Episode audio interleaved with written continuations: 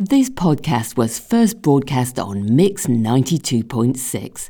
Go to mix926.com to find more Environment Matters podcasts and, if you enjoy what we do, to find out how you can support the station, which is run entirely by volunteers. I hope you enjoy the podcast. Welcome to Environment Matters with me, Amanda Yorworth. Environment Matters is the show that brings you news on issues of sustainability and the environment from around Hertfordshire and from further afield. Now, last week, on the 15th of November 2022, was the day that the UN nominated as the date that the world became home to 8 billion people. It's just 11 years since we reached the 7 billion mark, and we won't, of course, stop there. The UN predicts that the human population of the world is likely to reach 8.5 billion by 2030, 9.7 billion by 2050, and peak at around 10.4 billion during the 2080s, and, and then remain at that level until 2100. But this rise won't happen evenly around the globe. The UN thinks that more than half of the increase in global population up to 2050 will be in just eight countries the Democratic Republic of the Congo, Egypt, Ethiopia, India, Nigeria, Pakistan, the Philippines, and Tanzania. And much of the increase in population won't be due to birth rates, which are in fact falling across much of the world. The UN thinks that around two thirds of the global population live in a country or area where birth rates aren't sufficient to maintain the population size. Instead, the UN says that increasing life expectancies will play a major part, with life expectancy at about 72.98 years in 2019, going up to 77.2 years in 2050, and that the proportion of people aged 65 or over will rise from 10% in 2022 to 16% in 2050. But what does this mean for the environment? And because we're all dependent on the health of the planet for our health, what, what does it mean for us? Now, a group that has been campaigning on population issues for many years now is Population Matters. I spoke to local Population Matters representative Vanessa Gibson. Vanessa, thank you for taking the time to join me. So, could you just start by explaining to us the link that you see between environmental sustainability on the one hand and population increase on the other hand? Thank you for having me.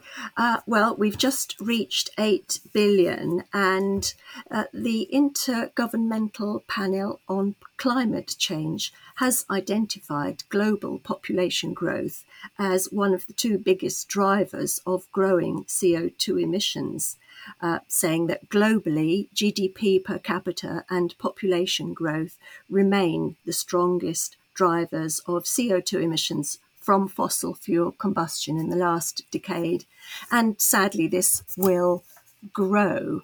11,000 world scientists in 2019 also made the point that proven and effective policies that strengthen human rights will lessen the impact on emissions. James Lovelock said these two huge environmental problems are inseparable and to discuss one while ignoring the other is irrational. And does human population just affect the issue of the climate, or do you see it affecting other environmental issues as well? I think it does. I, I, even before climate change became so important, I was always very motivated to be concerned about this by biodiversity loss. Since 1970, while our population has doubled, the wild vertebrate animal populations have declined by two thirds. It's a huge loss. A lot of animals on the planet are, of course, bred for meat and dairy. But it's quite difficult to wean people away from that, you know, although we obviously we must keep trying.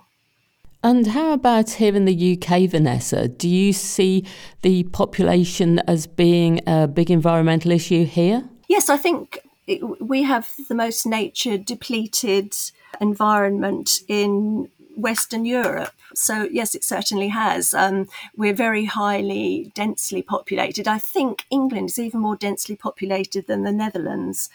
We're losing our green spaces. The, the green belt is really no longer sacrosanct. And there are tremendous social pressures like, um, you know, housing shortages and, and things like that. So, yes, it is.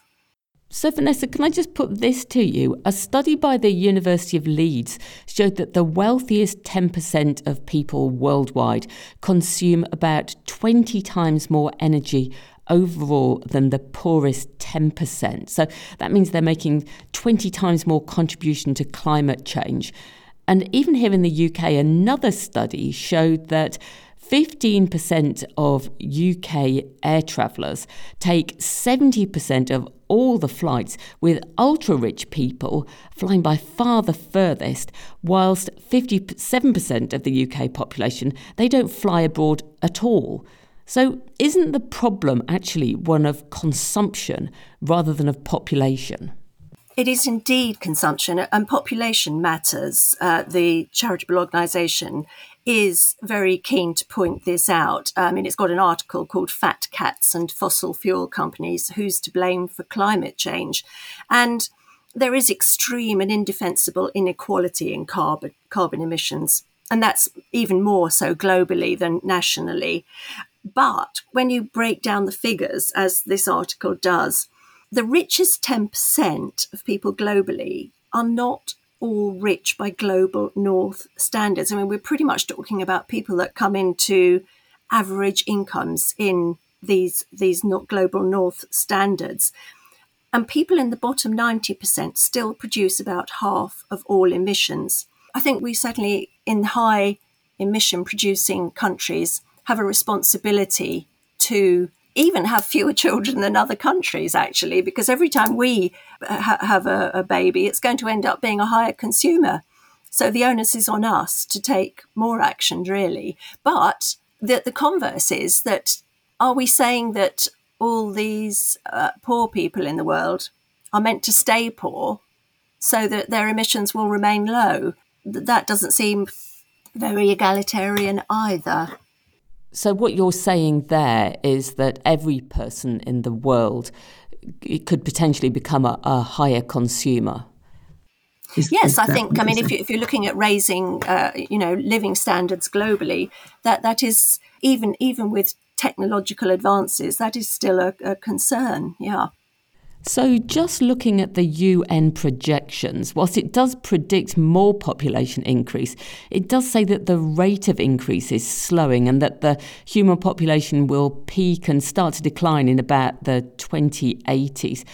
So, isn't the work of population matters done? Is there still cause for concern?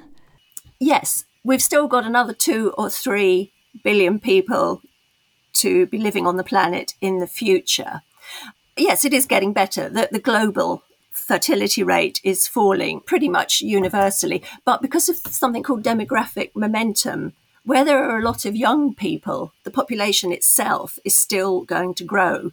I think one very important thing is that it's it's about gender equality as well. Um, it's about empowering girls and women to make the choices. Um, we, we, it's often looked at as if they want to have huge families, and I, I don't think that's the case. Okay, well, the biggest population increases are set to take place in eight countries across Africa and Asia. And I just wondered what right you thought we had to tell them to stop having so many children. I mean, let's face it, the UK's population exploded in a similar way when we were developing our agricultural and industrial systems. Good question. My grandmother had eight children according to my mother, that certainly was not her choice. So that's how I see uh, women in, in the developing countries. And Population Matters talk to women in Africa. We're involved with women who run health facilities in Africa. For instance, Wendo Aszed of Dandelion Africa, Florence Blondel, who's uh, from from U- Uganda, who is a consultant to Population Matters.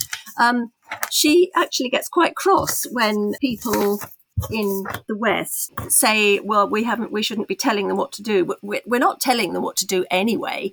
We're hoping to provide resources.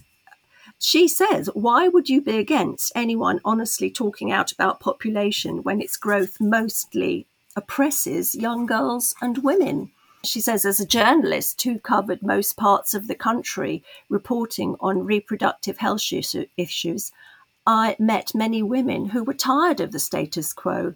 When you tell people not to talk about population, you're binding us further in these senseless man made societal standards. And Wendo Aszed has said much the same sort of thing too. So we are hoping to empower girls and women, not tell them what to do. I don't. I mean, I don't blame my grandmother for having eight children. She didn't have a choice, and the women in the developing world aren't having a choice at the moment. Right. So it's about providing choice for them. Now, I see. So it's about providing choice. So the UN points out that birth rates are becoming less of an issue, and it's the growing elderly population where the huge increases will be. Isn't that a good thing? And even if it isn't a good thing, what can we do about it? Yes, it's a jolly good thing. We're all living longer in, in hopefully good health. It is part of the increase. But to want ever more young people to help look after older people is, as our patron Sir David Attenborough says, a Ponzi scheme, a, a, pyramid scheme. You know, these young people are going to get older. So it's a very short term solution. I think also, you know, as, as we do stay in better health, hopefully as we get older, we, we hopefully won't need quite so many young people to look after us. Now, if we accept that a growing human population is not environmentally sustainable, what does Population Matters suggest are the solutions? You, have mentioned things like um, birth control options for women.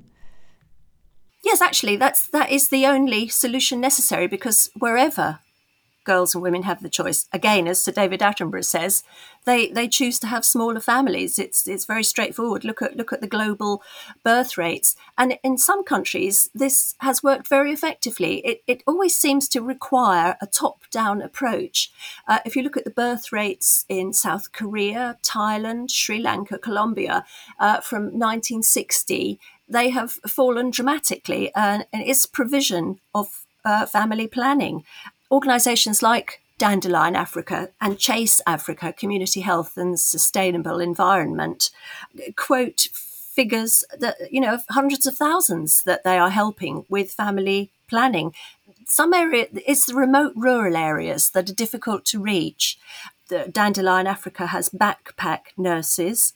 Uh, Chase Africa sends people out on camels to get to the really difficult parts. And it is happening and it is successful but it just it needs to happen more. At the moment, we have over 800 women and girls dying in childbirth every day. One in five is married before turning 18. So it's sort of something we should be doing because it's a good thing anyway. Even if population wasn't an issue, we should be empowering girls and women.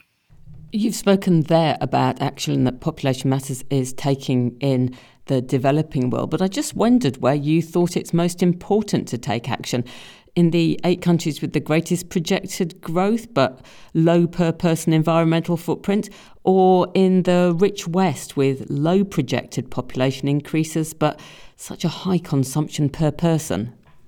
Uh, Population Matters does support an organisation called You Before Two in Nottinghamshire, run by a local GP. Again, that's helping girls to make choices about when they want to start having a family. It is important from a consumption point of view that we don't bring into the world lots of very high consuming individuals. You almost don't need to do anything where women and girls have the choice because it will happen. It is happening. So, Vanessa, what would you like us to do?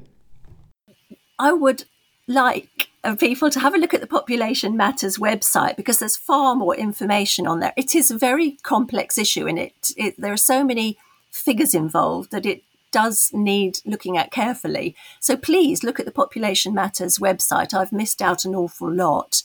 I think a lot of people have sympathy with the aims, but their politicians are rather frightened to talk about it. If people could talk to their elected representatives and say this is something we are concerned about, I think more could be done. We have reduced our funds to uh, United Nations Population Fund, and that's had a tremendous impact. Uh, America completely stopped their contributions, but they've, they've they're now doing it again. So that's a very simple thing that we could do. Start sending money to the United Nations Population Fund. And there are so many charities like Chase Africa, uh, Dandelion Africa that that uh, are concerned with not just um, family planning, but they, they all sort of do general health clinics as well. Vanessa, thank you very much indeed for telling us about that. Thank you. My thanks to Vanessa Gibson of St Albans Population Matters. Well, I know that it's a controversial issue, so tell me what you think. You can get in touch via email. I'm on amanda.yorworth at mix926.com or look out for Environment Matters on Mix 92.6 on Twitter and Facebook. And if you've missed any Environment Matters shows recently, then no worries. Just head to the podcast page of mix926.com where you can catch up with all shows. You'll find Leslie Flowers of Sustainable St Albans talking about how their thermal imaging camera can help to make your home more energy efficient and toasty warm. Or hear Matt Neal from the New Energy Foundation telling us about the home energy helpline that offers free advice to everyone. Or how about hearing Kate Swindell explaining who the Sopwell Eco Stars are and all the brilliant things that they're up to? And of course, there's podcasts from other great Mix 92.6 shows as well. Do take a look. That's at mix926.com. I've just got time to tell you about an event coming up called The Cost of Living and Climate Crisis What Can We Do? It's run by St Albans and Welwyn Garden City Greenpeace. It's on Friday the 2nd of December from 6:30 to 8:45 at Marlborough Academy on Watling Street. It's a free event and features the public premiere of a new short film by Greenpeace and the New Economics Foundation entitled The Cost of Living and it'll be followed by a panel discussion including including Daisy Cooper MP. Sounds like a great event. You will have to book online, and you can do that at bit.ly slash cost of living GP. I'll be with you at the same time next week, but until then, thank you for listening.